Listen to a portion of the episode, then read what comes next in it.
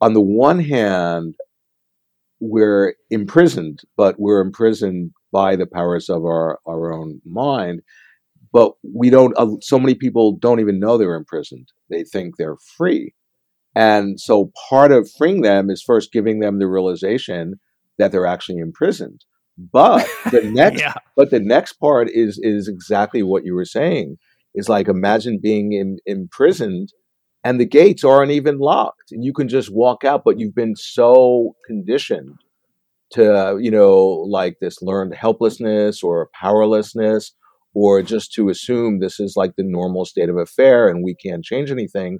That we've become so accustomed to our imprisonment that we're colluding with it and we're actually, you know, we're investing the bars of the prison with all this power over us when they're they're not even there. Exactly like you were saying, they're an illusion.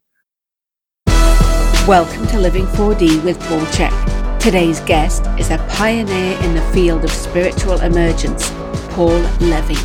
Hi everybody. Every now and then I come across a mind-bending, heart-opening book that is so powerful that even one sentence can leave me in deep contemplative meditation for days on end.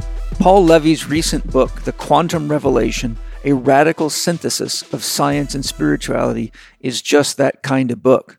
If you've ever read Finite and Infinite Games by James Carse or listened to my amazing podcast with him, you'll know exactly what I mean about the quantum revelation. Paul Levy's books include The Quantum Revelation, a radical synthesis of science and spirituality, Dispelling Wetiko, Breaking the Curse of Evil, Awakened by Darkness, When Evil Becomes Your Father, and The Madness of George W. Bush, a reflection on our collective psychosis. In this excellent interview dialogue with Paul Levy, Paul shares his potent biography and the intense experience of a Kundalini rising that resulted in him being locked up in a psych ward many times and ultimately gave him the breakthroughs that allowed him to have a deep, palpable wisdom with regard to the deep truths of life, consciousness, the nature of the ego, evil, mind viruses, and much more. This podcast is a real exploration of the state of the human mind, the dangers of belief systems, and how our society is not structured such that it supports mystical openings nor mystical awareness, but is structured perfectly to constantly keep our conscious and unconscious engagements with the dark forces alive and well. Paul and I dialogue about these issues and what it takes to find the light and keep it in life. You are about to find out what it means to be a living example of Tarot Zero, the archetype of the fool, which is the archetype of the free man, and how living through a series of awakenings can indeed make you very valuable as a contributor to humanity. This is one of my favorite interviews to this date. Enjoy the deep wisdom of Paul Levy, truly one of the most enlightened spiritual guides and authors of our day. Hi, everybody. Do you guys want to know one of my secret weapons that helps me avoid being sick or feeling run down? It's Organifi Immunity. Organifi Immunity is a super high quality, certified organic drink mix that provides daily immune support and supports overall immunity. Organifi Immunity contains whole food vitamins C and D, whole food zinc, mushroom beta glucans, and provides only natural sweetness. Not only will you support your immune system, but you'll also get on the go superfoods in a delicious orange blend that is great for you and your kids, and everyone will love it. My family and I love it, and it's easy as tearing off the top of the package and mixing it with high quality drinking water, and you can rest a little easier knowing that you're enhancing your immune system, which is probably a good idea now that so many people are spending so much time indoors, breathing indoor air, and lacking sun exposure. Why not enjoy a little immune insurance while getting certified organic nutrients, superfoods, and great taste that's quick, easy, and effective. To get your Organifi immunity and shop their amazing product line with your Living 4D discount, go to organifi.com and save 20% on any and all of their products using the code capital C, capital H, capital E, capital K 20. That's check 20 during checkout. Enjoy Organifi. Paleo Valley makes some incredible superfood bars that are a lot different than what most people think of as a superfood bar. I've got Autumn Smith, the creator of their superfood bars, right here to tell you about them. Autumn, what is so unique about your awesome superfood bars? Well, our superfood bars are unique because not only do they not contain refined sugar or GMOs or any of the freaky additives that you'll find in most bars or gluten or anything, but they're just whole foods. They're low in sugar. They're made with superfoods like ginger and broccoli and acerola cherry and collagen from grass fed and finished animals, which we all know is like a fountain of youth. And so the best part about them though is probably the flavor. They come in chocolate and apple cinnamon, and we have so many more delicious flavors to come. And they're easy to put in your bag to feed for you with your kids. And I hope you love them all as much as I do. All you have to do to get access is go to paleovalley.com and you can use the code CHECK15. That's lowercase C H E K 15 and you can get 15% off. And I hope you love them. That's awesome. And just so you know, that's P A L E O valley.com. And I know you're going to love Autumn Superfood Bars. Hi, everybody. You know, I love Bioptimizer's products. And one of the products that I use every single day is Leaky Gut Guardian, which is designed to repair leaky gut syndrome, which almost everybody has today. And it's the basis of what we now call metabolic syndrome. And what most people don't realize is if you can't digest the food that you're eating and your small intestine is leaking, then undigested food particles get into your bloodstream. They go right through the portal vein to the liver. And the liver has no mechanism for breaking large food molecules down. So your immune system comes after it and attacks it. I brought Wade Lightheart here, co-founder of Bioptimizers, because I really wanted to know how does Leaky Gut Guardian actually work to close the gut up and seal it? Wade, how does it do it? There's three areas that it deals with. Number one, it provides immunoglobulins made from eggs, the probiotic strains that are shown to repair the mucoid lining, as well as the prebiotics that allow them to take hold and operate inside your digestive canal. We combined all those three in a very tasty formula so that you can take it every day on an empty stomach, and it's been proven to work. Wade, I love that. I know it works because I use it, and everybody I've ever given it to is amazed by it. What's the discount for Living 4D listeners, and where can they get it? Well, if they go to www.leakygutguardian.com slash living4D and put in living4D uh, at any point, they will receive a 10% discount on all their products with our 100% money back guarantee. Hello, everybody. Welcome to Living 4D with Paul Chek. Today, I have a guest that I am very excited to share with you. I've been waiting to uh, have this opportunity, and he was gracious enough to respond and agree, and that is Paul Levy Paul Levy is a Jungian analyst. He's written several excellent books. And I've just recently uh, finished listening to his book, The Quantum Revelation A Radical Synthesis of Science and Spirituality, on Audible. And it absolutely hit my top 10 list. And for those of you listening, you know that is a long list of books I've studied. And I would say that's one of the best books I've ever read. Paul, thank you so much for all your books. I first learned of you. Uh, I came across your book, Dispelling, uh, Dispelling Wetiko, Breaking the Curse of Evil. And uh, it just so happened at that time I was developing a new course and was doing research on the Imago Dei archetype. And I was listening to you and I thought, I bet you this guy can give me a hand. And you were so gracious to help me out. So I just want to say thank you for that. Thank you for your great books. For those of you listening, he's also written Industrial Organized Psychology, Understanding the Workplace. No, no, no. That's not me. That's not oh. my book. Yeah, yeah. That's okay, some other Paul Okay, I, I, didn't know that. You know, I was searching. Right. I was searching for you. I'll, I'll exclude that one. I right. thought it was a bit of a. I, I thought, geez, that's a long ways from what he normally writes about. And can I also say, I'm not a Jungian analyst. So many oh. people describe me that way. I never. I'm not. I don't have any degree in that at all, and yet I have Jungian analysts who, who are clients of mine. But um, I'm just somebody who studies Jung a lot, you know, and I, I quote him a lot. And because yes. of that, people think I'm an analyst, but I'm not. You know, I thought you were because I thought I read somewhere somebody else referring to you as a right. Jungian analyst. That's but... exactly it. I'm I'm in books where people will introduce my work and they'll and they'll you know characterize me as a Jungian analyst, and I'm just horrified because you know I'm not.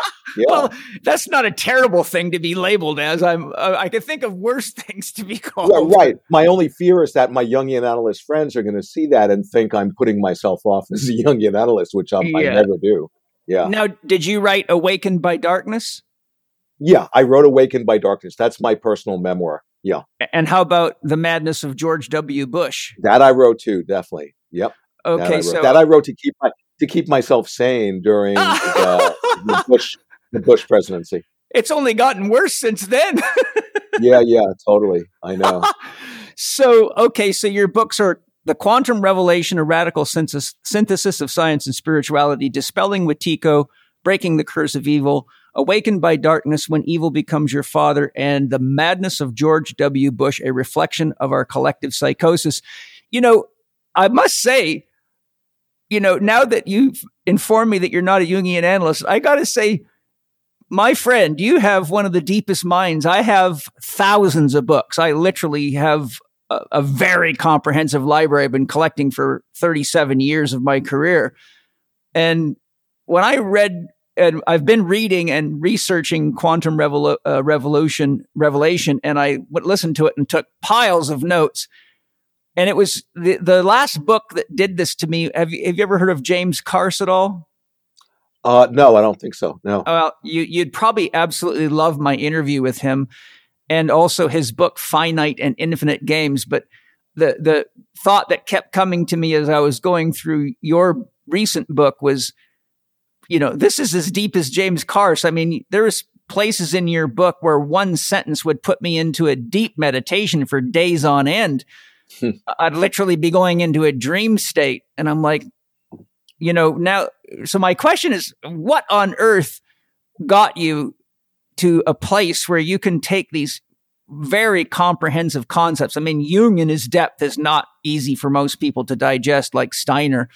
Mm-hmm. But you do an amazing job of unraveling this stuff. So I'm just curious, what, how did you become Paul Levy?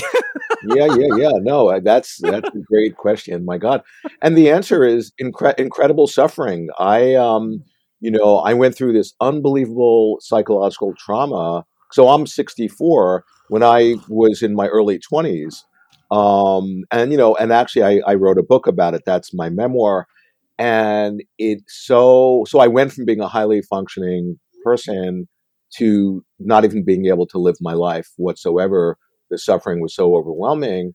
And I just went, you know, really inside of my mind to, to, you know, just assuming the position of the witness of watching what was happening.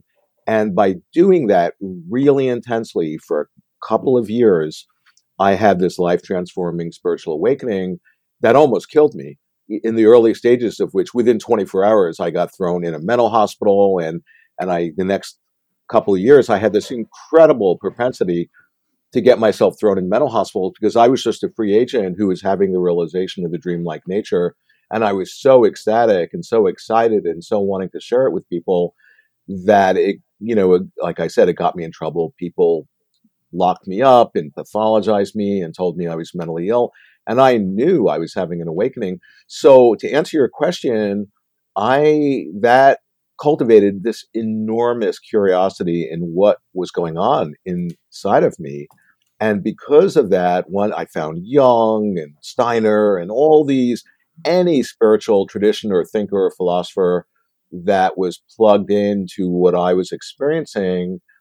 And that helped me. The more I would study that stuff, the more it would help me to contextualize what I was experiencing and so then, you know, at a certain point, I began to write about it, but it wasn't just as academic or a scholar, but it was coming out of my own experience. So I think that might be how come in my books there's a certain transmission that a lot of people feel happens because it's coming from my own experience, really. Yeah, it's really beautiful. You've just uh, described the uh, you know, from my perspective, just hearing what you've just said, I would say that you were aligned with the archetype of the fool in tarot. Yeah, well, that you you could say that, and um, you know, I've written extensively about that. The fool, the trickster. That's related to Wetiko, the mind virus that I've written, that I wrote a book about, and I have two, you know, other books coming out in the next couple years on Wetiko. Wetiko really is totally related to the archetype of the trickster, and you know that is the fool. And um, but the thing for me, it's taken a number of years, and I'm still a work in progress to integrate that deeper process so that you know, the whole idea is okay if somebody has this this this realization, and and I'm not claiming in any way to be an enlightened person. I mean that that's just a joke, but the idea being is that yeah, I have a certain understanding based on my own experience, and and that's fine and dandy. But then how do you communicate that to other people? Because when you have this realization, by its nature, you just want to share about it, and um, so I've really um, for for four decades been really contemplating okay how do i actually transmit what i'm realizing you know and i'm obviously not the only person having this realization a lot of us are but so my process and the question i've been asking myself is how do i actually communicate this in a creative way that's going to actually get across to people and, and if just one more thing about that like I, I just wrote an article. I haven't even posted it yet.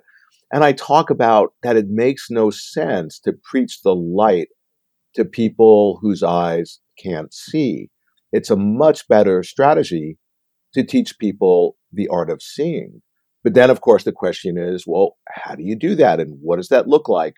And that, but sometimes it's really important to just ask the right questions. And that feels like, like a right question.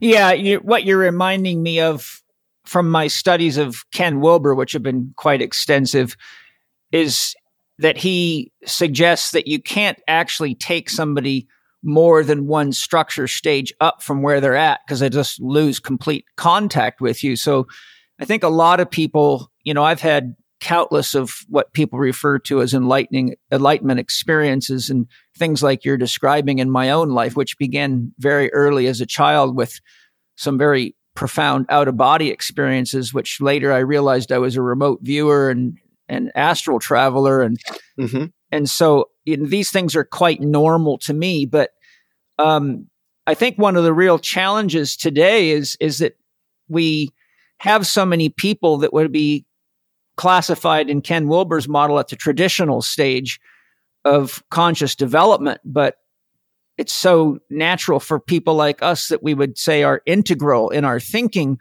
to want to speak that way. But as Ken Wilber says, you, you can put all the science and all the rationale in front of people at that traditional stage and they won't look at it because they're too caught in their belief systems. They're not willing to see anything that contradicts their programming. And I, I think that's one of the real challenges that we all face, especially right now in the world where it feels to me like we have to all get together, those of us that understand some of the things that we're dialoguing on here and that you talk about in your book and, and find ways to help inspire people up the ladder from the traditional to the modern to the postmodern to the integral stage of development because it seems to me like you know we don't have a lot of time before we kind of exhaust the resources or have a civil war or something nasty.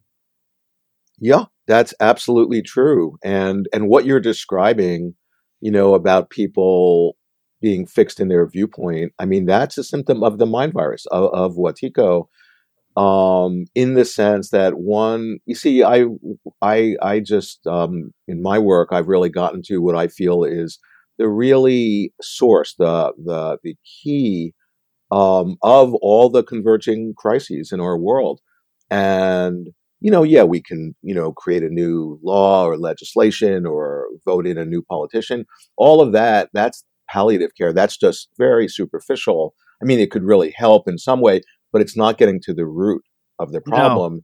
No. And and I in my work I've really tried to diagnose what is the root. And and the the best way I can articulate it is that by our very nature we are creative beings and we are are expressing our creativity 24/7 and in every moment we're actually creating our experience we're creating Absolutely. our experience of ourselves and we're creating our experience of of the world and, um, but to the extent we're not awake to the superhero power that we all possess every moment, this creative spirit that's intrinsic to our nature, to the extent we're not conscious of that, that incredible creative power gets turned against us in a way individually that it would be hurting us, but collectively writ large on the world stage is killing us. And we're in a process, we're collectively enacting suicide and we're destroying the, the biosphere, the life support system of the planet. That's what I'm pointing at, that that's an expression that we as a species are not in touch with our creative nature. And to, like I'm saying, to the extent we're not in touch with it, it literally gets unconsciously turned against us in a way that's killing us. So my whole body of work, and I can say a lot more about this because it's really it's it's the key thing to understand, you know, and not just intellectually, but to actually experientially unlock that creative spirit that is who we are. That unless we do that, we're fated to continue to destroy ourselves. Yes you know, Steiner describes in his teachings, I have about 180 books by Steiner and Steiner initiates that I've been studying for about 25 years.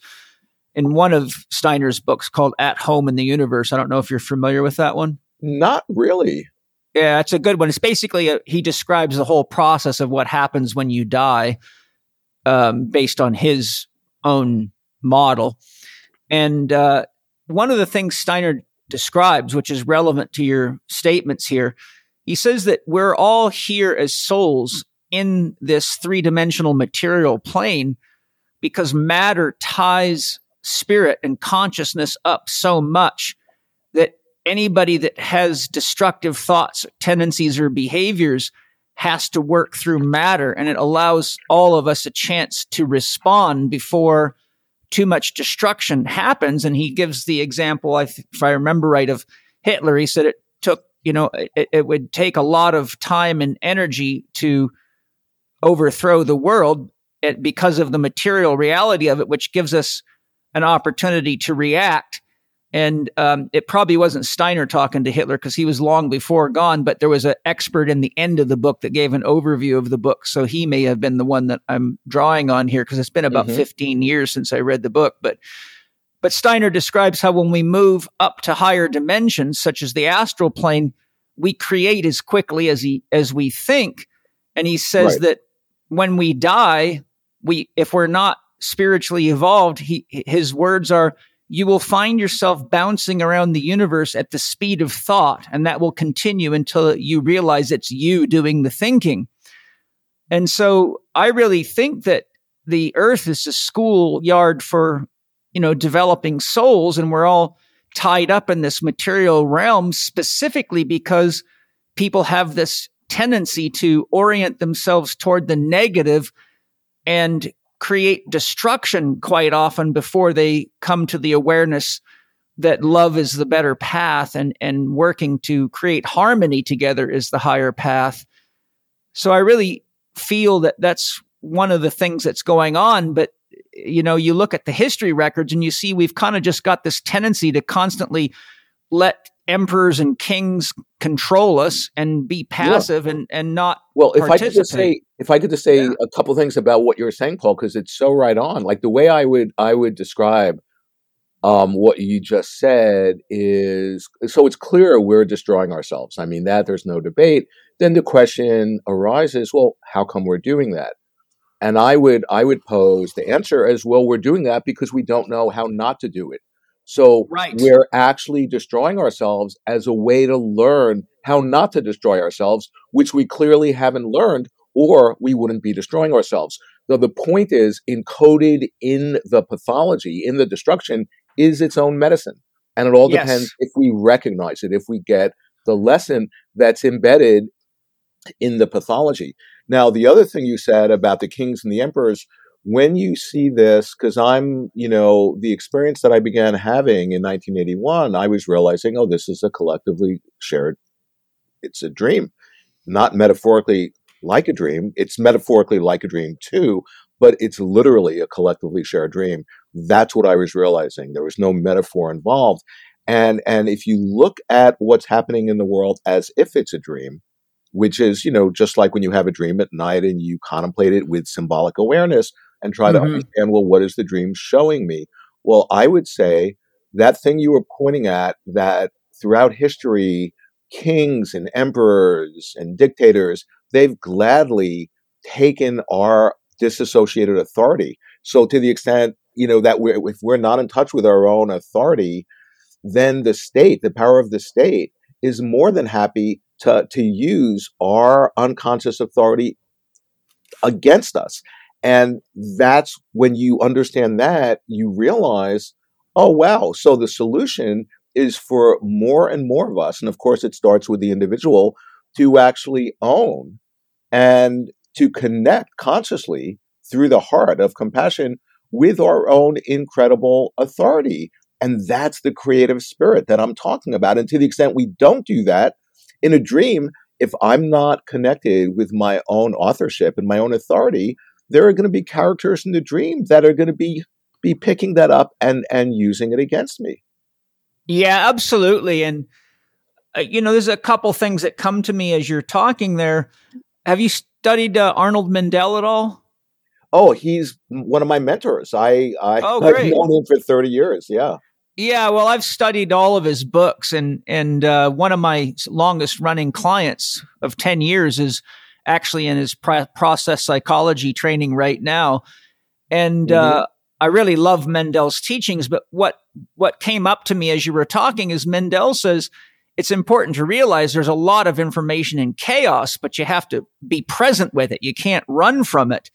And I think right now what we're going through is people are sort of just burying their heads in the sand and they're not really looking at the chaos and, and, asking the question, what's actually going on here? Not what are they saying on television, but what's actually really going on. And I feel that if we look at the chaos and say, okay, what's driving these behaviors? What's driving people's uh, gullibility with the media and all this other stuff. It's basically because they're they're they get in such a state of fear, which is a classic brainwashing tactic. I used to be a paratrooper in the 82nd Airborne Division, so I'm very hip to how it all how it all goes down. And I've mm-hmm. studied it extensively and have an entire course on it. So for me, it's easy. I look out and go, okay, here's the show again. Here's the game. But most people just get into this fear state and they collapse into the state of chaos.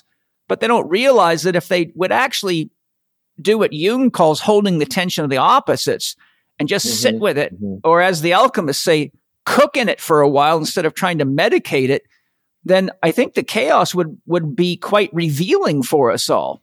Yeah, yeah, no, that I've I've written a lot about that, exactly that point. Because when you're saying there's all this chaos in the external world, that's only half of it. The other half is then what how do, what does that touch in us?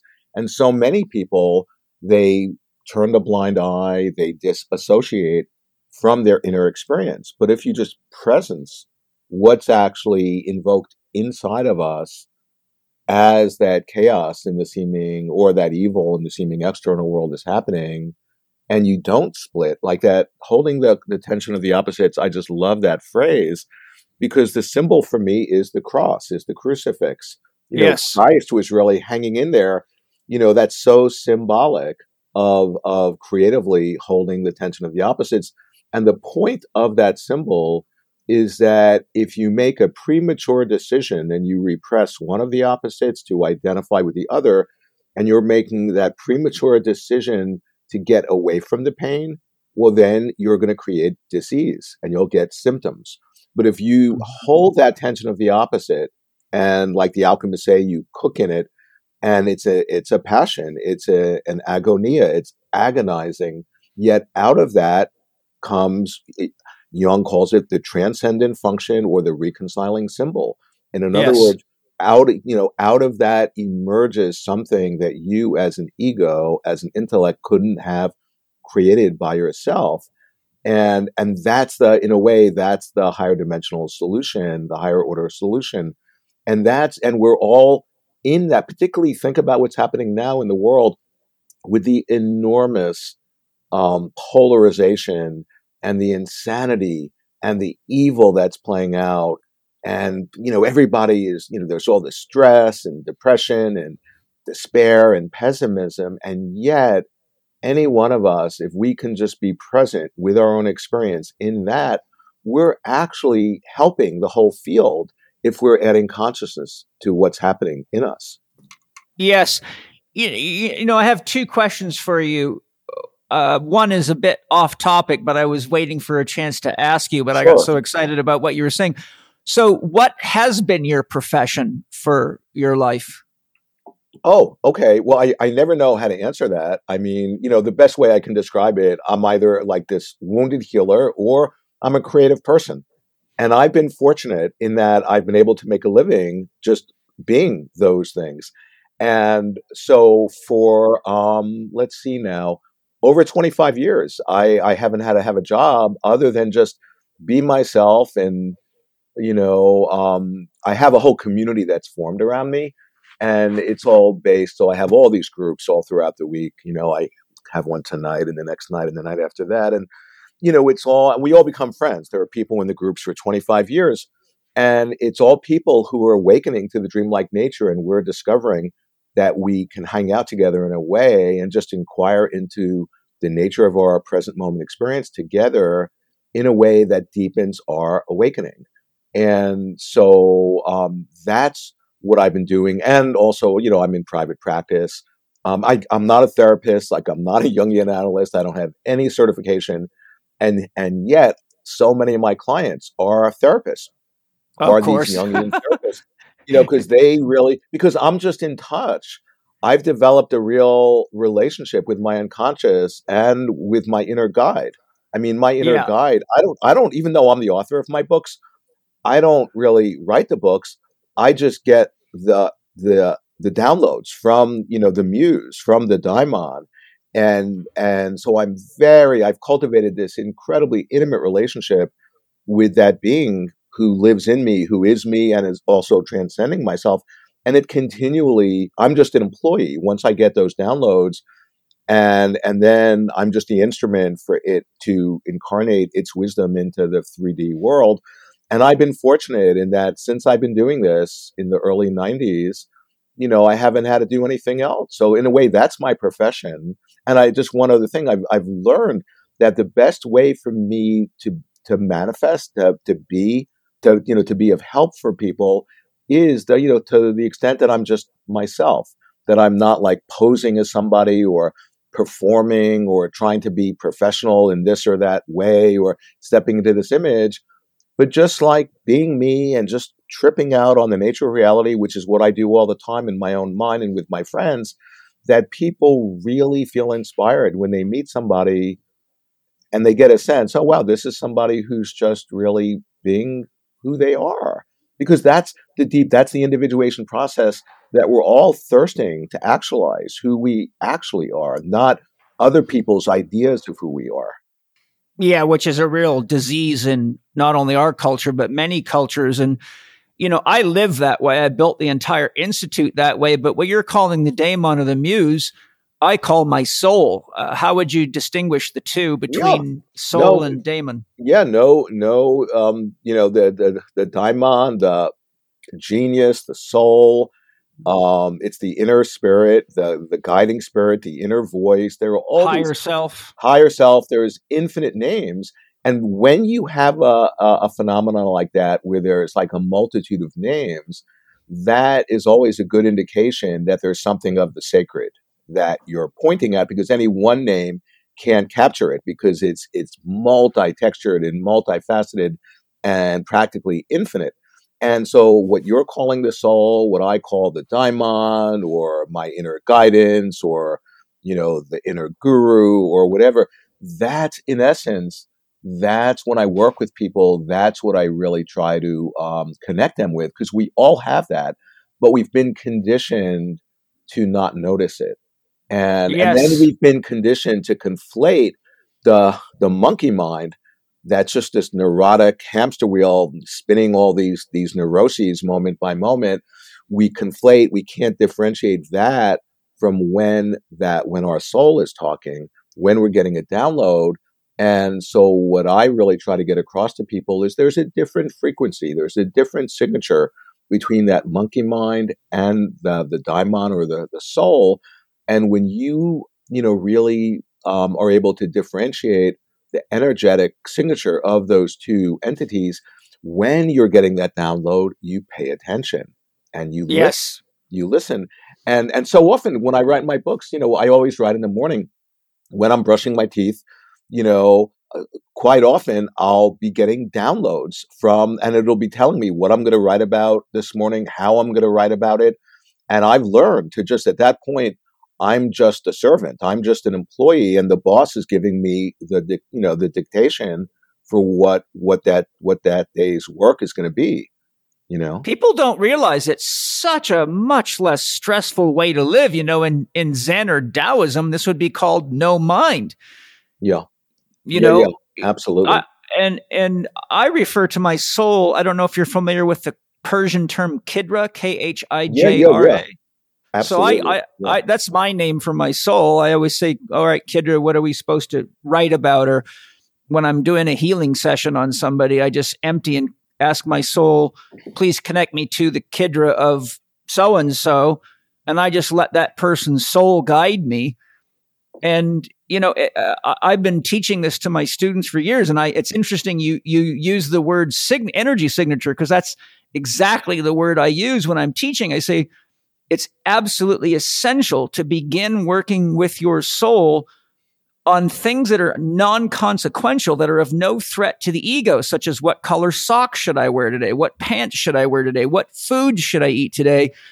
Because if you start trying to work and access your soul with things that the ego has an investment in, the ego quickly learns to impersonate the soul and the next thing you know, I've had students coming to me say, well, my soul told me eat a whole bag of Oreo cookies. And I'm like, I got right. news for you. That's not your soul won't tell you to do anything destructive to yourself. Right, right. Well, you're pointing at something, Paul, really profound because in my work on on the Wetiko, the mind virus, um, you know, I'm I didn't make this. I'm I didn't make this up. This I'm just a translator. This is an indigenous term, but it's not just the Native Americans who use this term. It's in every wisdom spiritual tradition throughout history. They're pointing at what the native people call Wetiko. And in the apocryphal text of the Bible, they're com- precisely describing Wetiko. They call it the counterfeiting spirit.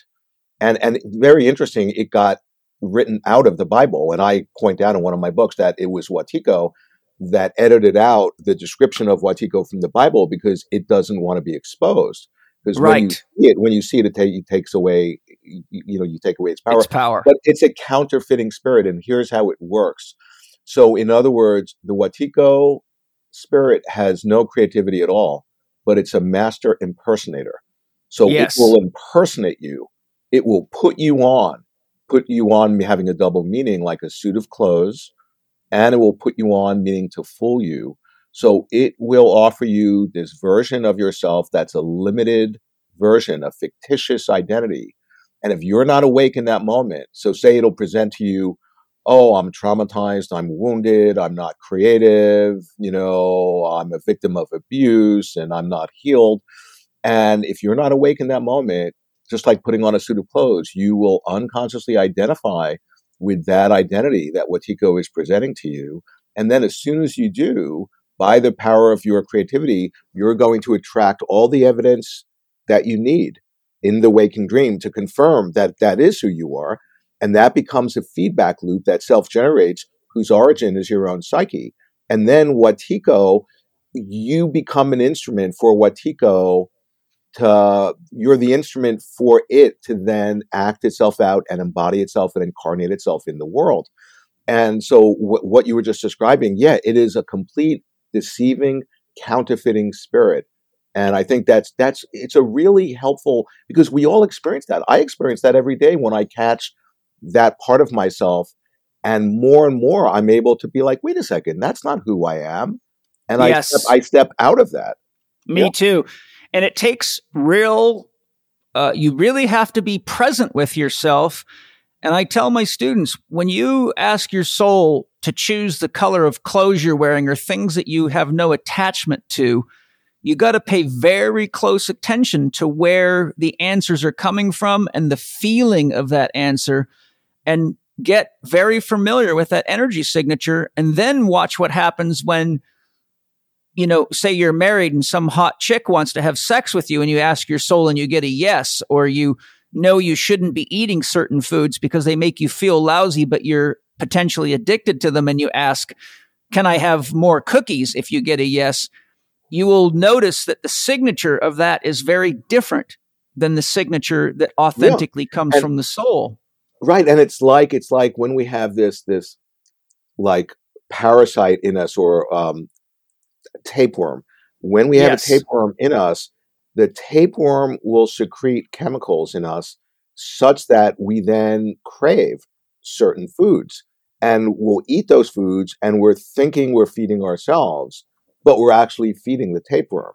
And it grows bigger and bigger, and we're, we're the host until it kills the host, which is us. But it doesn't want to kill us too soon, or then it would suffer the inconvenience of having to find this new host.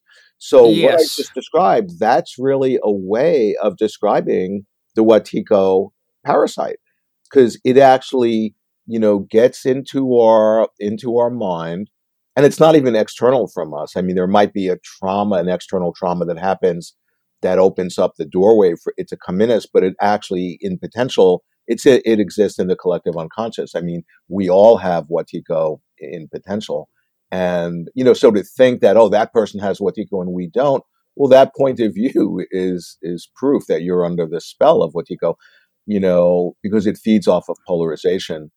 And um, yeah, so what I'm describing, you see, the thing about Wetiko, this mind virus, this is um, at the root of all of the madness and all of the evil that's playing out. And it only has power over us to the extent it's not seen. And, but as soon as we see it, as soon as we see how it operates out in the world, because it's an inner disease of the soul that actually has this superhero magical power of somehow explicating itself via the medium of the outside world. And that's amazing. So if you just think about that for a moment, it's an inner disease of the soul or the psyche that actually somehow can is able to configure events in the outer world to actually reveal and express itself. And what that means is that the way to see Wetiko is when you actually recognize the correlation between what's happening in the seemingly outer world and within your own mind, that the two are reflecting each other. And that's to recognize the dreamlike nature because a dream is a reflection of your mind. Yes. You know, I, am going to sort of take a, a, slant here and see what your response to it is. Mm-hmm. I, because I believe that the source of all that exists is unconditional love or God in all caps or a zero force. And because consciousness cannot exist without polarity, what you're describing as Wetiko, I would describe as a necessary polarity to the good or to the positive to keep it kind of scientific. And that we have these two forces, and, and historically they're referred to as the light and the dark, but that we need to have polarity in order to have freedom and we're here as souls learning to use the powers of consciousness to create. One of the things that I, in my studies I've identified is that because the body has a built in instinctual negative bias, because in nature there are things like snakes and other things that'll kill us. So we have this um, instinctual negative bias. And I think that the negative bias projects itself through the psyche. And so people don't realize that they're often orienting them their thoughts and their creative powers toward what they're afraid of more than what they really want. And therefore, I think what happens is we end up polarizing ourselves toward the negative of possibilities more so than we do to the possibility itself, which I think actually produces a lot of the um, experiences that we label as evil without realizing that we're just not mature enough yet to see or understand how the psyche works and how the body works, but that when we realize that we can look at these two polarities. Which requires that we become conscious of these two polarities, and then we can look for the possibilities instead of running from the fear or making investments or getting married because somebody has a lot of money and it'll make our life easier and, and these types of things. Yeah, yeah. What you're saying is so right on in um, the sense how I would say it, the first part of what you said is that the thing about Wetiko is that so here it is, the source of the most incredible evil that we're playing out. And if it didn't exist, we would have to invent it. It's so important. It's a catalyst. It's the greatest catalyst for the evolution of our species. Because part of, like you were saying, you know, we we have to have the opportunity to have choice, to have true freedom. There has to be a choice where we could choose either the dark or the light. And um, so the thing, and the thing about Wetiko, which is so amazing, is that it doesn't even exist. It has no intrinsic, it has no intrinsic independent existence whatsoever, separate from our own mind. And what that's pointing at. So here's something that doesn't even exist can kill us. What what what Right. is that? What is that pointing at? And it's pointing at the incredible unconscious power that we have to the extent that we don't know it. Like I've been saying, it gets turned against us. But when you actually, you know, in the encounter with Wetiko, it's demanding that we make use of our spiritual inheritance, that we actually connect with our divine creative power, or it's going to kill us. Yeah, I tell my students look, if God is unconditional love, then the only way you can symbolize that in a rational construct is mathematically a zero force. And because God is a zero force, everything in existence has by has to by definition be a virtual reality which the vedic scholars and sages and mystics called uh, as you know maya the grand illusion. But you know one of my mentors uh, who i study and he's not a living mentor because he's dead but that's arthur m. Young. And he he beautifully says you have to understand people that think maya is just an illusion don't get it he says Maya is the illusion. Yeah, well, it's the source of the highest creativity. That's the other meaning of the word. Yeah. know? So my my point though is that you can't have this experience that we call life without these polarities.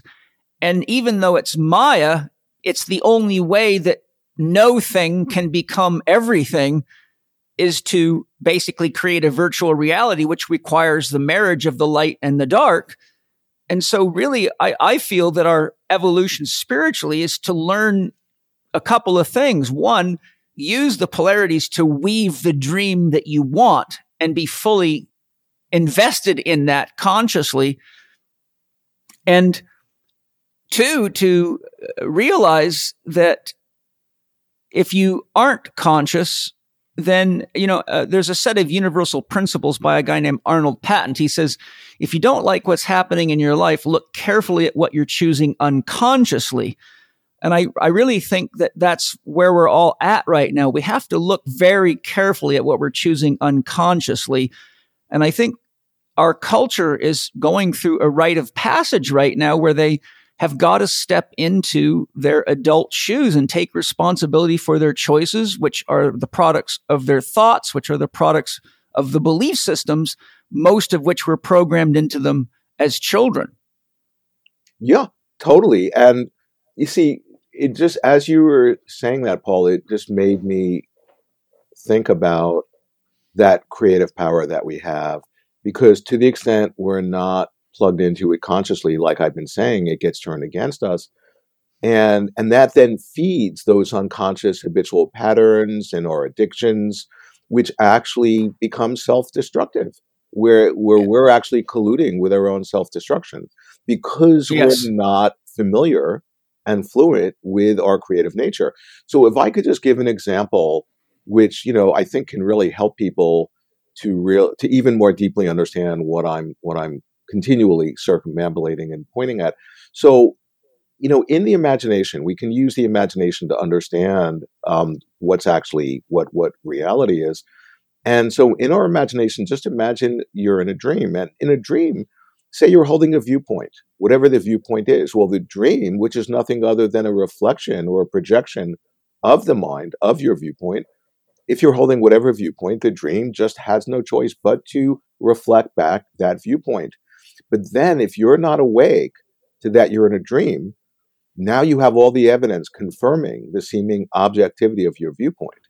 So then you become even more fixed in that the way you're seeing is true and is objective and is separate from you. And the more you hold that viewpoint, being that it's a dream that's nothing other than your mind, the dream has no choice but to offer you, but to prove and continually offer you evidence so as to confirm the seemingly objective truth of your viewpoint, which makes you more fixed in your viewpoint ad infinitum. And that's a feedback loop that's self generating, whose source is your own mind. And just take a look at what's just happened. You've actually entranced yourself, you've hypnotized yourself by your own mind's creative genius for calling forth reality. Now, that's the mind virus. That's exactly what I'm pointing at. That when you actually see that, you discover, and here's where quantum physics comes in because you know my recent book on quantum physics that you were just talking about the whole point is that um, quantum physics came into the world a century or so ago and it proved that the universe that the classical physicists were studying i.e an objective universe didn't exist. Yes. it was a nonsensical idea. In other words that um, the the pre-quantum physicists thought that they were just passive observers observing this objective world and trying to understand how it worked. Quantum physics then empirically proved that's a nonsensical idea. There's no such thing as an objective world because the act of observing this universe actually influences the universe observed. What that means is mind blowing. That's where the psychedelic comes in because when you recognize that that the act of observing actually influences the universe you're observing what you realize is that the act of observation is creative that we are participating in invoking our experience of the universe. And and that's exactly what i'm pointing at and quantum physics has proven that. And another way of articulating this is that quantum physics has actually proven empirically beyond the slightest shadow of a doubt that we are collectively having a shared dream now, the typical physicists aren't trained to interpret it that way. They no. their mind is blown, the the rug is pulled out from under them. They're trying to understand what are the revelations showing us from quantum physics. And here's me. I'm not a physicist at all, but I'm in touch with the dreaming. And I'm saying, well, if you look at it this way, what quantum physics is revealing to us, it's both expressing the dreamlike nature, it's pointing at the dreamlike nature, it's revealing the dreamlike nature all at the same time. And when you see that, that's when you have lucidity. And by understanding that, it unlocks the most unimaginable creative power. So the all, you know, quantum physics has already changed the history of this world with all the technologies. That's the low hanging fruit. That's less than 1% of how it's going to change things in our universe because the the great impact of it is going to be in our minds on the way we think on expanding our consciousness. And so what I'm pointing at now, quantum physics actually emerged into the world 100 years ago and into our minds. And I, I've written and I've spoken extensively about it's a hidden treasure. It, it totally is similar to in Tibetan Buddhism. They'll talk about some lineages propagate themselves and keep themselves fresh by these hidden treasures that are conceived of as being hidden in the fabric of the universe being discovered right when they're needed to bring the community of practitioners back to themselves when they get one sided. Well, we have gotten so off balance through the scientific materialistic point of view that we literally have dreamed up quantum physics into the world, into our minds. It's as an alarm clock to wake us up to hello, there's nothing objective out there. It's actually your own consciousness that you then are becoming conditioned by. We have put ourselves under a spell. That's the madness. That's the absolute deep fundamental madness that our species is suffering from. That if we don't decode that, we're fated to destroy ourselves. And my whole work is just trying to like transmit this to people. Say, hey, look, when any one of us gets this, and we actually connect with other people who are also having the realization that's when we can really change the waking dream. And that's evolutionary. And that's what this is all about. And that's what's being offered to us. And in a sense, that's what my whole life's work is about. That's my life's work to the T for the same reasons. And that's, I think, one of the reasons I'm, I get so excited when I listen to your stuff because I feel like I'm hanging out with uh, someone who has had similar experiences of the depth of consciousness that I have because I'm like, yep, I've been there. I know that. You know, Mhm. I'm also a, a practicing medicine man and spirit guide and have conducted over 400 healing ceremonies with plant medicines. So Mhm. I've been I've been deep down the rabbit hole many many times and one of the things you learn when you start getting into higher doses of psychedelic medicines is if you don't have management of your mind you're going to get to experience that dark dream that you have hiding under the covers very thoroughly Totally. Hello, everybody. How are you? How have you been doing this year? I'm asking these questions in all seriousness. When I ask them of people nowadays, they may say they're fine, or they're getting by, or maybe a better than most. But none of them say I'm thriving. I know it's no surprise to you. You listen to my podcast, so you know all about what's going on in the world right now. Many of you have had careers derailed, struggled with your relationships, or felt the bite of money problems. But I'm not talking to you now to get wrapped up in all the challenges we're facing. I'm speaking to you right now just to say getting by isn't enough, and you don't have to settle for that. It's time for all of us to thrive, and we can do it. If you're skeptical, this month I'm going to show you how. For the entire month of April, you'll find a ton of special videos, Instagram live sessions, and two solo podcasts I've recorded, all focused on providing you with the tools and motivation to thrive personally and professionally, even under the toughest of times. I had a great time recording these podcasts. They're on important topics that I haven't spoken about before, and I really want to give you a preview, but I'm keeping it secret for now. I think you're going to love them, though. To cap the month off, you'll be able to get some real nutrition to thrive during our special three day registration event on April 30th through May the 2nd. For those three days, you can register for any of the Chek Institute advanced training programs at incredible prices. That's all of my advanced programs, too, including my Functional Holistic Lifestyle Coach Level 1 course that has launched many careers in the field of holistic health and optimization. And it's also the course I produced for the public so that anyone could get themselves healthy, vital, and thrive. If you're done with just getting by, if you're ready to make use of your boundless potential and be the best version of yourself personally and professionally, then here's my suggestion. Go to chekinstitute.com forward slash thrive. You can do that now. You'll find our full schedule of events and you'll find out how you can get a head start on registering for the Chek Advanced Training Program of your choice at our special Thrive rates. That's chekinstitute.com forward slash thrive. Let's grow together. Come join us. I'm excited to share with all of you. Did you know that symbiotica means harmony? And you're really likely to enjoy my podcast with Shervin Jaffaria, the founder of Cymbiotika. Symbiotic is an amazing company that makes excellent products to aid healing, enhance longevity, and improve performance at all levels of your being, from your spiritual practices to your athletic endeavors. I highly recommend you go to cymbiotika.com and check out their top notch organically sourced products that include excellent tasting supplements like their Synergy Vitamin B12, which elevates energy naturally, to their Shilajit minerals, which help you better regulate your hormonal system. Their biocharge activated coconut charcoal is an excellent detox support and removes toxins and poisons from the body quickly and non invasively. Their organic longevity formula is one of my friends and students' favorites. They rave about it. I really enjoy their Regenesis liposomal glutathione for its amazing antioxidant powers, which is really helpful for anyone that enjoys vaporizing tobacco and herbs like I do. They also have great immune support products, water filtration options for drinking and showering, and some cool clothing and more when you go to cymbiotika.com and use your Living4D discount code, which is capital C, capital H, capital E, capital K, 15 on checkout, you get 15% off anything they sell and you won't be disappointed. Enjoy Cymbiotika.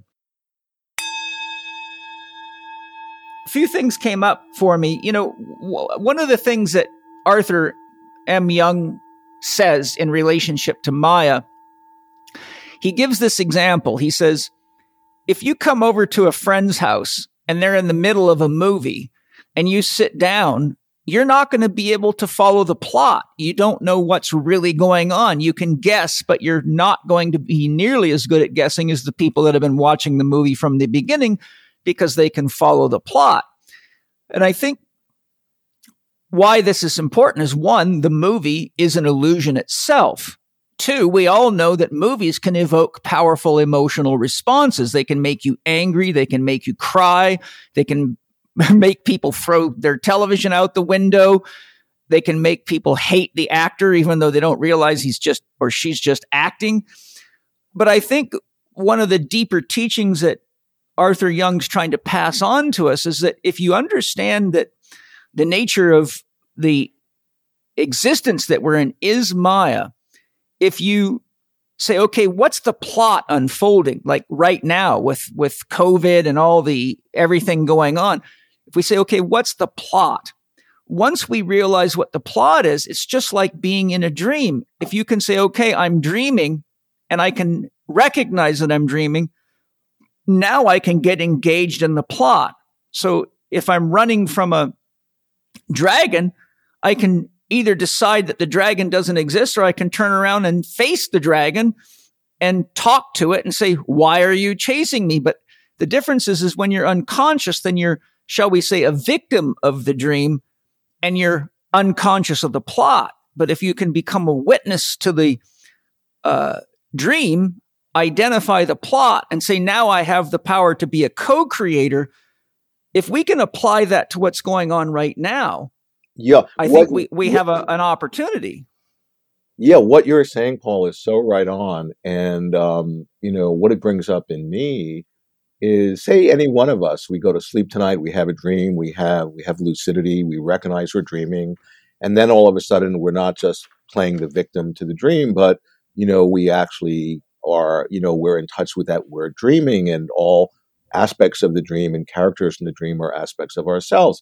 But that's only one person what about if if any one of us in in this collective dream that we're having that's waking life when we have that lucidity in this dream yeah it's going to help our lives and it'll alleviate our suffering and, and you know it just helps in so many ways but then there are close to 8 billion other other human beings and and we're still there's such an inertia and this like solid seeming solidity and heaviness around you know all the insanity and evil that's playing out but then, you know, I imagine, I find myself imagining, um, what if, as more and more of us in the waking dream, if we actually stabilize our lucidity in the waking dream and connect with each other, you know, and and one way to understand this is in a night dream through the imagination. When I have lucidity in a dream, and then I, you know, if I connect with other of my dream characters in the dream, and who I'm recognizing are parts of myself and and if if they become lucid and then we actually hang out together in the night dream and we're contemplating what we're realizing i.e. that the universe we're inhabiting that we're all dreaming it up moment by moment that it's not objective that it's actually a function of of us of our state of consciousness and that as we awaken, we can dream up a dream that's more in alignment with who we're discovering ourselves to be, which is that we're not separate, but we're, that we're interdependent and interconnected. And so then translate what I just described in the night dream, then imagine that into the waking dream as more and more of us. You see, in the same way that the Wetiko mind virus is contagious, in that same way, this realization is contagious. And when we hang out with other people who are also awakening, it it more deepens our awakening and it helps us to stabilize our realization. And then we realize it's not a competitive sport who's more awake but if i help you awake awaken more it helps me because we're not separate. So it's the whole new paradigm of seeing through the illusion of the separate self and just simply having the recognition of who we are. And that's the medicine for Wetiko because Wetiko is is it's actually um, the real bottom line of the mind virus is that we've gotten identified with a fictitious identity and then we protect and defend it and invest all of our energy in identifying with it and protecting and defending this identity pattern that's not even who we are at all. And that's utter madness. So the idea of what you were pointing at, it's like activating me to say, yeah, this is what's available to us as more and more of us step into that realization, connect with each other, and what I call conspire to co-inspire each other. It's a true conspiracy theory that we can actually dream ourselves awake. And that's not new age woo woo. That's actually a real possibility. And that's quantum physics, man. yeah, yeah, yeah. Absolutely. You know, um, couple of things. You, you mentioned like you know there's seven billion on on the planet, and how do we you know make this shift? And and I've meditated on that, and I've actually spoken to some various experts that have knowledge in this area. And one of the one of the things that my soul guided me to was all the studies showing how random event generators are influenced by things like 9-11 the death of princess diana and many many other things and so what it clearly shows is whenever we're emotionally oriented toward a single event it will actually affect a random event generator with very very massive statistical uh, evidence that it's far beyond random chance, right? Like in the mm-hmm. billions plus to one. And so one of the analogies I give my students is, is this. I say, do you realize that the same 60 watt light bulb that's above your head right now, if put, put into a coherent wave would produce a laser strong enough to cut through six inches of steel, which is scientific fact. The same energy the same photons moving in a coherent wave will actually cut through six inches of steel. Now, for them, that's kind of radical, but it's scientific fact.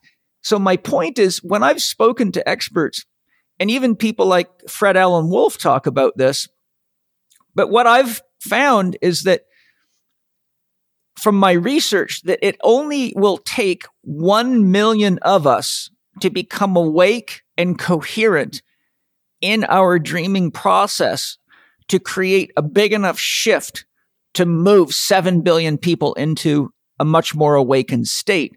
That's, that's the one thing that I've found that gives me hope because when you look at the research on structure stages of consciousness and Ken Wilber says 70% of the world population is at the traditional stage of conscious development, which is fundamentalism, which is, as you know, highly charged. It's the cause of most wars it's it's a low level of consciousness but if we can actually get 1 million of us to understand the principles that you share in your books and, and quantum revolu- uh, revelation is, is, is just a, a mind boggling expose of this stuff.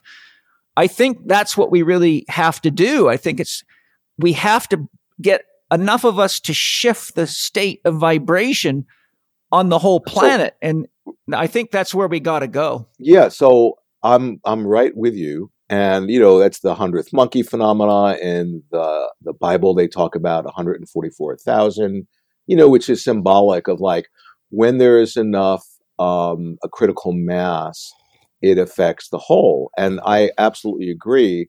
So yeah, it doesn't have to be all seven or eight billion of us. It could just be you know whatever percentage, whatever that is. And so 100% agree with that. And I want to point out that atemporally, when we step out of outside of time, that's already happened. And that what's happening now in, in third dimension is in a sense the medium through which that realization is actualizing itself. You know, yes. so and, and that's a trip. That's really so psychoactive. Um, because you see the big danger is for any of us to get um, caught in pessimism and despair and depression. I mean, there's so much darkness, and it's very seductive and convincing.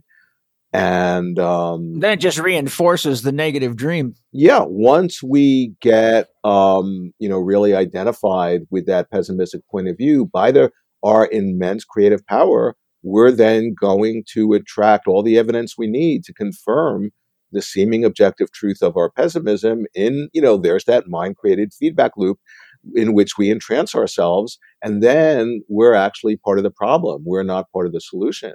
So, but, but on the other hand, for anybody to be over optimistic and be like, oh no, God's going to take care of us and blah, blah. I mean, well, that's just childish. Yeah, that's naive. And then they're also, they're not helping and they're actually, you know, a part of the problem too the idea is to, is to be is to have this sober perspective and to realize yeah we're passing through in a way the eye of the needle and this is very dangerous but there's also like for example and i think this is would be really important for people to to just contemplate quantum physics you know which is considered to be if people don't don't realize the greatest discovery ever in all of history in the realm of science.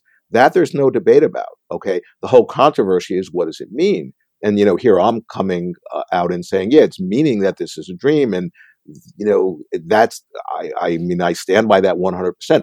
But what quantum physics is pointing at is so interesting because if you think about it, quantum physics was trying to understand the microstructure, the building blocks of this reality, right? And the more it went down into the substructure of the physical world, the more that matter just disappeared and all that was left was consciousness. But then they there were these elementary particles, these quantum entities, but they didn't exist. They only existed in the state of potentiality. In any Yes. and every state they could ever possibly exist in, they existed in that state of open-ended potentiality up until the moment they were observed. At the moment they were observed, they all of those possibilities just vaporized and in one of them actualized. And that was the one that that manifested in our reality. And all the other possibilities just disappeared into a parallel world as if they never existed. And every moment that process is happening again and again. But what that means is so mind-blowing because even if one of those possibilities is highly ridiculously unlikely quantum physics is saying oh that could be the universe that manifests this very next moment. Okay? So that being said what if like the possibility of humanity actually awakening and having that 144,000 or 1 million or whatever the symbolic this the critical mass number is what if that's this moment that that happens and humanity actually awakens so that we avert the catastrophes that we're creating quantum physics is saying that's a very real possibility and i would then add in if we're not envisioning that if we're not you know really sort of seeing that as a possibility and investing in that then what are we thinking Yes. And you know, just to to add to what you're saying because I've probably got at least 200 books on quantum physics. I've been studying it for a very long time for the same reasons that you have. Now, one of the things if you study a, a lot of quantum physics and a lot of quantum physicists, you find out something very interesting. The particles that they found were particles that they actually believed were going to be there because of their previous mathematical calculations and dreaming, having studied three of Richard Feynman's biographies and Wheeler's biographies and many others, what you find consistently is they would say things, well, this particle must be there, this muson, this boson, Higgs boson, whatever. And then they find them. So what, what I see as very interesting, a lot of the times what they're finding is quantum particles are things that they've already imagined. Yeah, and that's exactly right. And Albert Einstein himself was saying, yeah, the theory determines what they find. You know, Yes. and and it's so the the the way they set up the experiment, the questions they ask, the way they interpret the data, all of that determines their findings. And you know, here's a beautiful example in a real nutshell to understand um, just the total trippiness of quantum physics. So, um, this one quantum physicist, he tells a story that he was at a party and they were playing the game of uh, 20 questions. And, you know, so he was sent out of the room, and that game, uh, you know, people decide on a word, and then he has to ask these questions, and they either have to answer either, you know, yes or no. And then at a certain point, he has to guess what the word is. And so he went out of the room and all of his friends decided, well, what about if we don't decide on a word at all? But yet, every answer we give to his questions, the one thing it has to be consistent with every previous answer. Okay, so he comes back in the room and he, you know, he'll ask something like, well, is it bigger than a bread box? And they would say, you know, either yes or no or whatever. And then each question they were taking a little bit longer to answer, and there were like a little bit of laughter. And then at a certain point, he made the guess. And he says, Is the word cloud? And everybody, they just broke up in laughter. And they explained to him that, well, they didn't decide on a word, but at the moment that he guessed the word cloud, he, they, he created that that was the word.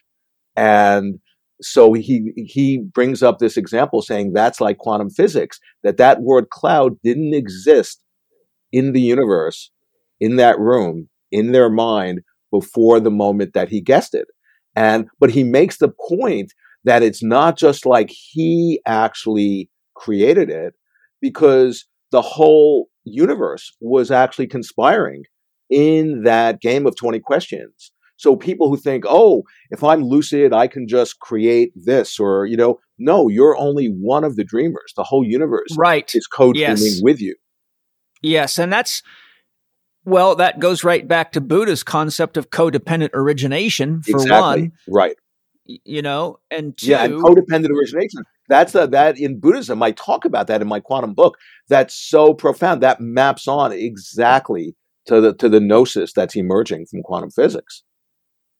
I remember once uh, I had a, a girlfriend who was quite steeped in Eastern mysticism, and yet she still had some polarization of of you know who were the bad people and who were the good people. And I said, how could you believe in Vedic philosophies and Eastern philosophies of God, yet believe that there's good people or or bad people and people that aren't you know as much God as anybody else?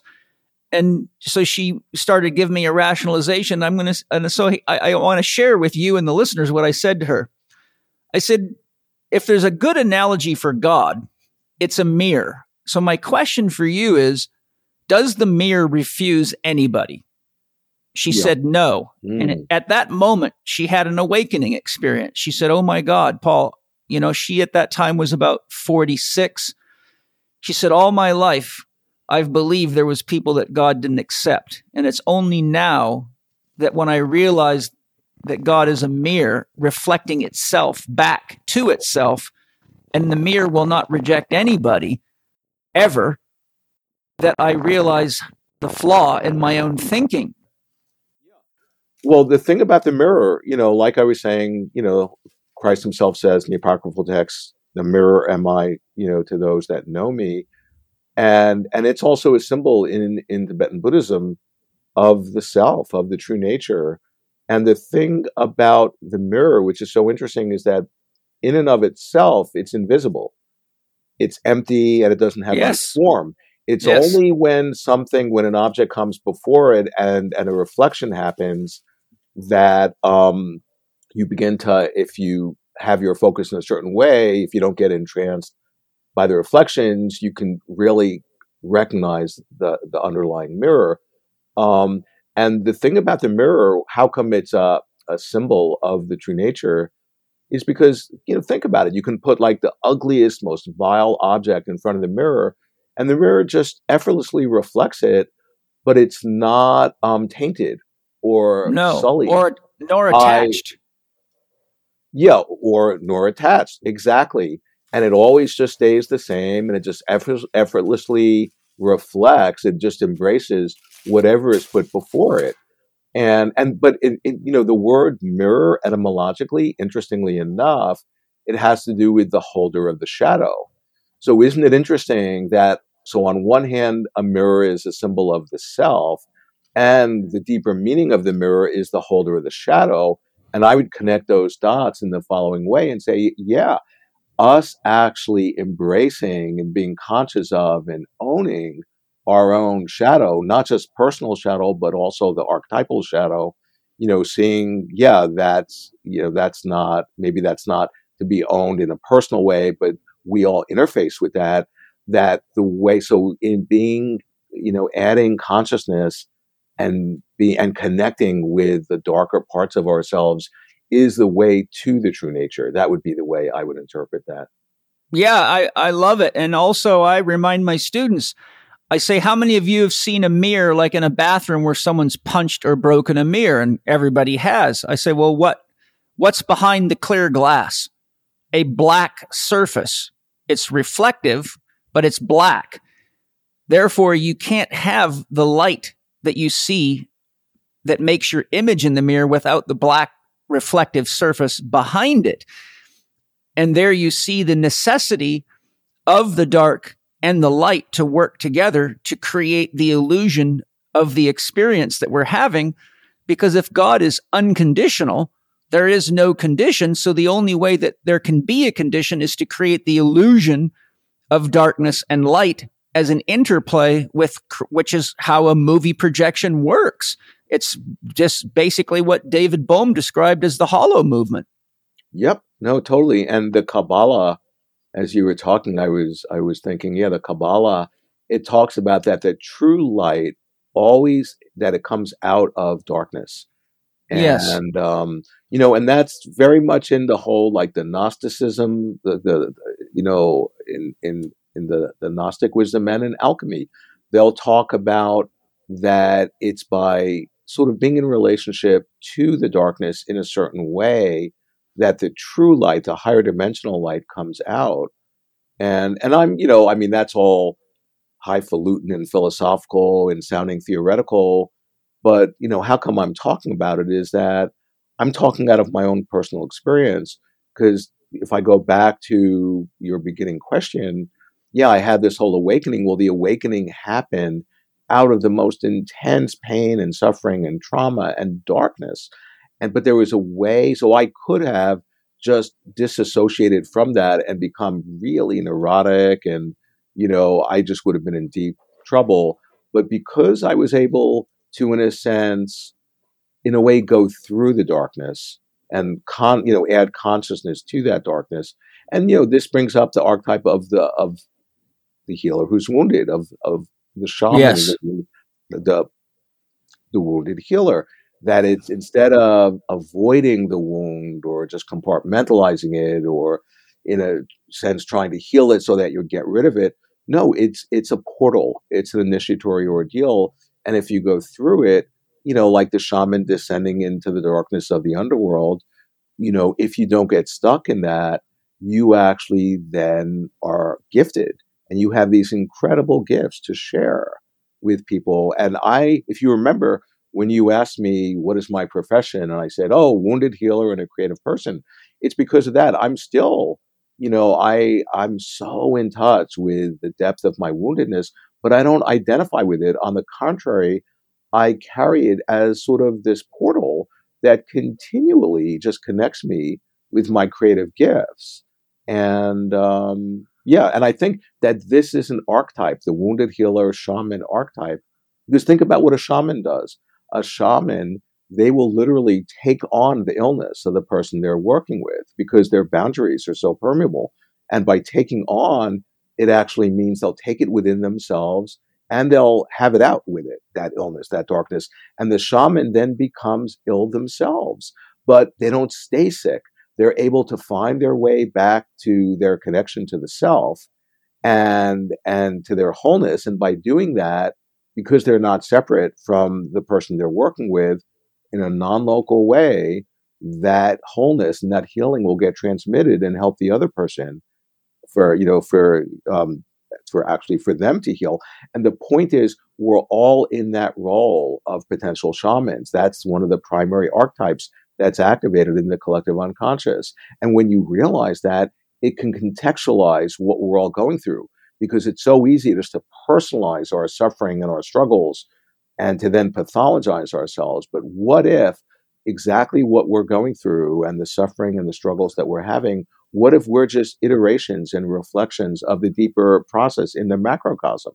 You know, and that can really, seeing it in that way, helps us to just not pathologize ourselves and to connect us with that part of us that is a potential shaman or wounded healer. And, you know, it just can really help us in that way when we see that that sort of like meta process that we're all involved in.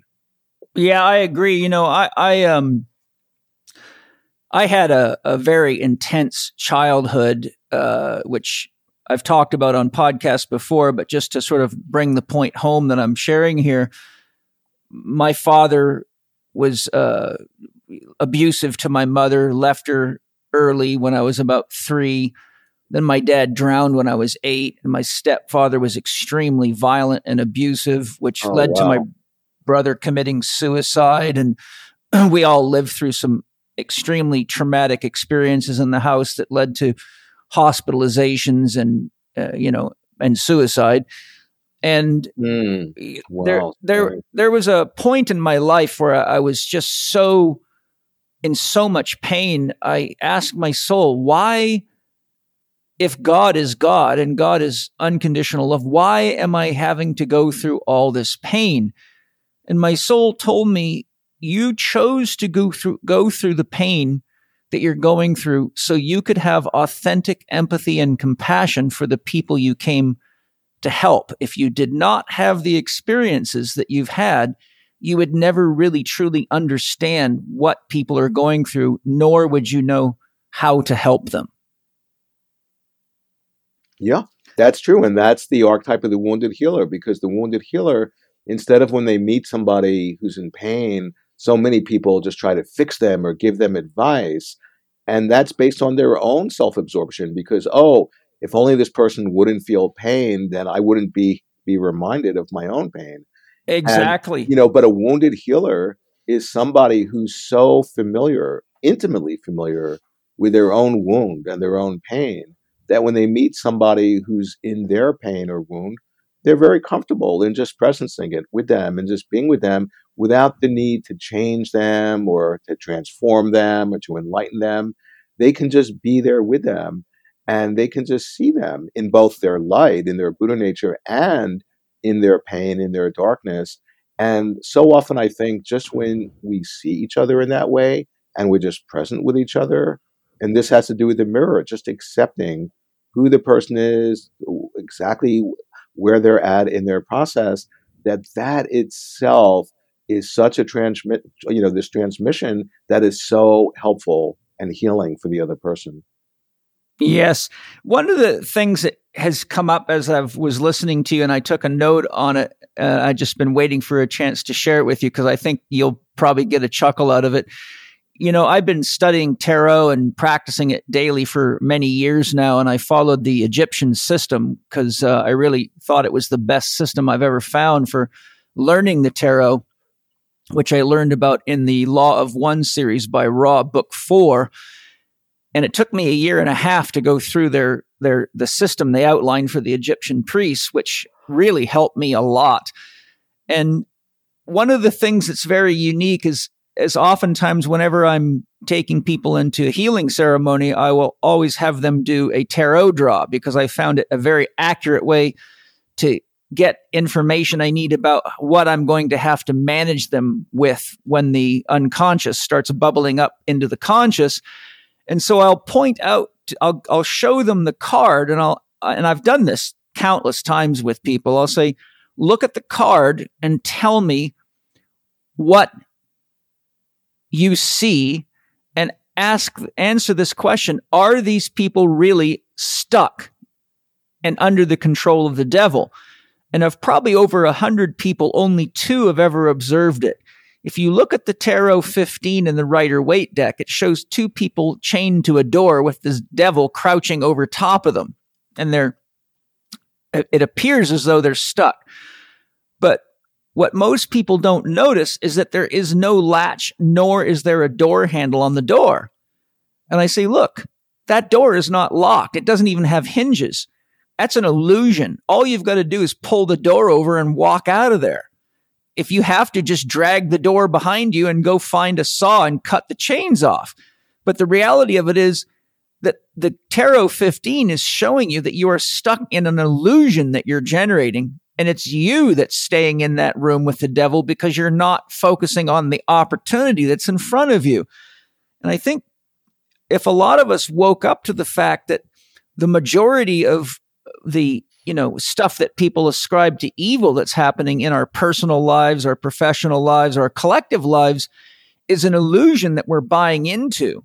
But the door is always open if we simply change our perspective and manage ourselves in a way that are congruent with a dream that offers us more freedom, then we have the ability to be free. Yeah, well, what you're saying is so interesting, Paul, because you know, and it, it, it's so great that we're getting to this sort of at the close of our talk because, on the one hand, we're imprisoned, but we're imprisoned by the powers of our, our own mind. But we don't, uh, so many people don't even know they're imprisoned. They think they're free. And so part of freeing them is first giving them the realization that they're actually imprisoned. But the next, Yeah. but the next part is is exactly what you were saying. Is like imagine being in, imprisoned, and the gates aren't even locked, and you can just walk out. But you've been so conditioned to, you know, like this learned helplessness or powerlessness, or just to assume this is like the normal state of affair and we can't change anything. That we've become so accustomed to our imprisonment that we're colluding with it and we're actually, you know, we're investing the bars of the prison with all this power over us when they're they're not even there. Exactly like you were saying, they're an illusion. And that that realization, you know, in spiritual practice, I mean, that's really one of the key things is that, oh, all this time we've been trying to be enlightened and awake and free and all these things. And yet, you know, the real gnosis is that that we already are free. It was why I was saying before, atemporally, we've already woken up. And mm-hmm. and the idea is is to recognize that and then to just not forget, to not get distracted, to stabilize that realization. And then when you stabilize that realization, everything that happens gets integrated into that vision. And, and so even the seeming like negative things, instead of obscuring that vision, actually stimulate it and strengthen it. And and it, it's it's you know um, being able to do that. That's when we really um, can be called an accomplished spiritual practitioner. And of course, I'm I'm you know I'm not I'm just like all of us. I'm just you know I feel like I'm a beginner. I'm just like you know I have a little insight into this. Like I see my teachers, and they've so integrated this, and they just so embody it, and you know all the time. Where yeah, I'm you know like all of us, I'm a work in progress, and you know and but I find that for me to articulate this, to talk about this, to think about it, to creatively express it, helps deepen my my understanding of it. Absolutely. I'm 100% in agreement with you. And while you were talking there, it reminded me I, I spent about five years studying Osho's teachings. I bought the entire Osho library and I have uh, about four 500 hours of the lectures he gave his students on audio cassette. And in one of his lectures, he talks about when he lived in India, there was a town near him that was a small town that went bankrupt, and they had a maximum security prison there. And the town uh, leaders got together and were trying to figure out what are we going to do with these prisoners because we cannot afford to feed them and we can't even afford to keep the prison functioning. And they realized that every single person in there had been in jail for over 20 years. So they collectively agreed, let's just let them go. There's nothing else we can do with them. So Osho talks about how they let them go. But the next day, the prison warden and the staff came to kind of finish cleaning up and closing the prison. And almost every single one of the prisoners had not only come back, but they found them with their ankle and wrist shackles back on. And so they started asking the prisoners, why are you here? And why did you reshackle yourselves? And the most common answer they got was, I can't sleep without these. I've been with them for 20 years and I don't, I can't sleep without them. And the other common answer they got was, I don't know what to do out there. I don't know how to live out there. I don't know what to do with Right. myself. And it's a great encapsulation of how when people get so caught into the drama and the shadows of life, it really gets to be like Plato's cave where they need help to get out. You can't just open the door because they don't know how to handle the freedom. Right, right, exactly, totally. Well, we only have five minutes left, and and I want to honor your need for time because I'm a busy guy like you, and I know how important it is. Uh, what would you like to share from the quantum revelation or whatever rises up in you? I mean, if you have a message for the world, Yeah, if you can yeah, encapsulate. sure. No, I, what's what's the offering that you can give in the few minutes that you yeah, have? I appreciate that opportunity. So, so I just want people to consider, you know, um, in when I had my awakening in 1981, I was immediately thrown in mental hospitals, and and you know, and then over that next couple of years, a little bit under two years, I was probably four or five times I was hospitalized, always diagnosed as oh, you're bipolar, you have this mental illness, you have this chemical imbalance, you're going to have this illness for the rest of your life, you're going to have to be on medication till your dying breath.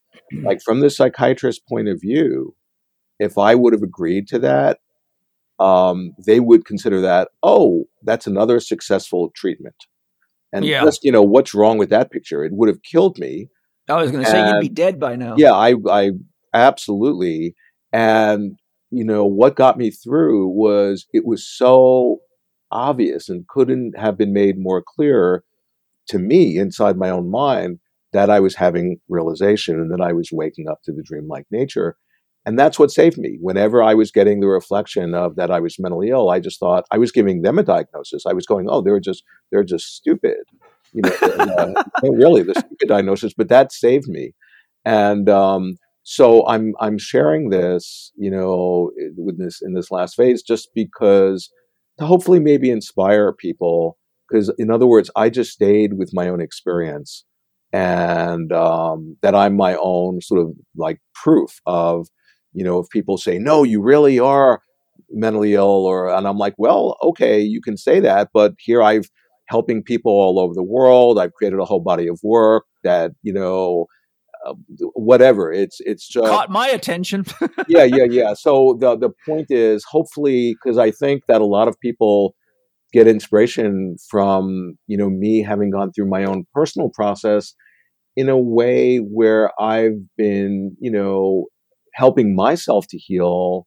And then in finding my work and connecting with my daimon or my soul or my creative spirit, you know, that I've actually, um, you know, I, um, here, you know, we're all here to serve uh, the greater whole, and um, that that I I'm hoping can really inspire all of us because so many of us have gone through our struggles and problems. And I think of one of my teachers who just recently said to me, he goes, "Yeah, in Tibet, all these great enlightened beings, they didn't become enlightened because things were going great."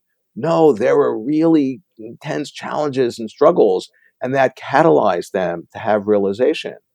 And so I'm saying that because I think we all have, everybody I work with has an unbelievable story, an ordeal that we've gone through, be it in our family or whatever.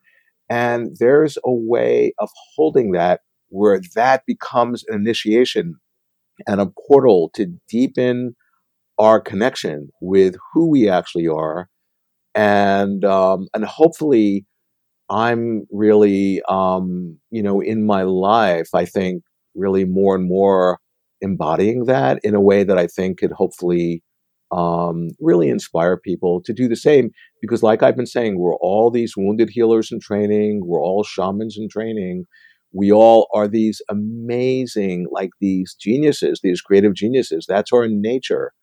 And we have this unbelievable superhero power and particularly when any one of us steps into it, that helps all of us, particularly then when we connect with other people who are having realization. That's where we can really change change the world. And so I guess that would be those would be my last um my last thoughts. So thank you.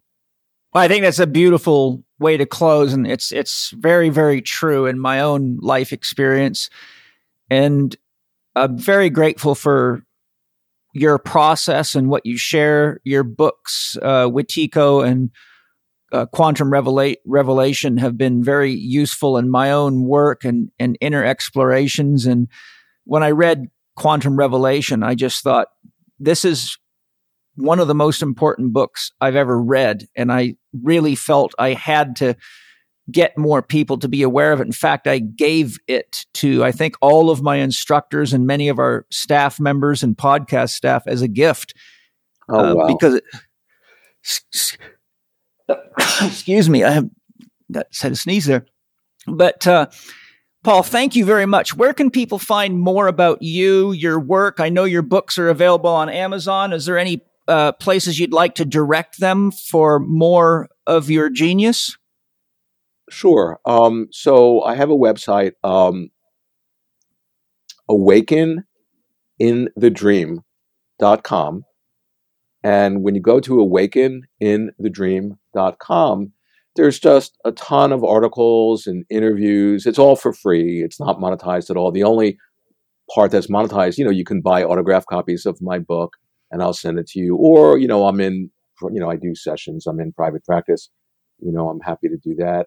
And um, so that would really be the way um, to connect with me further. And then when you go to my website, you can email me through the website. And um, yeah, so that would be really the way.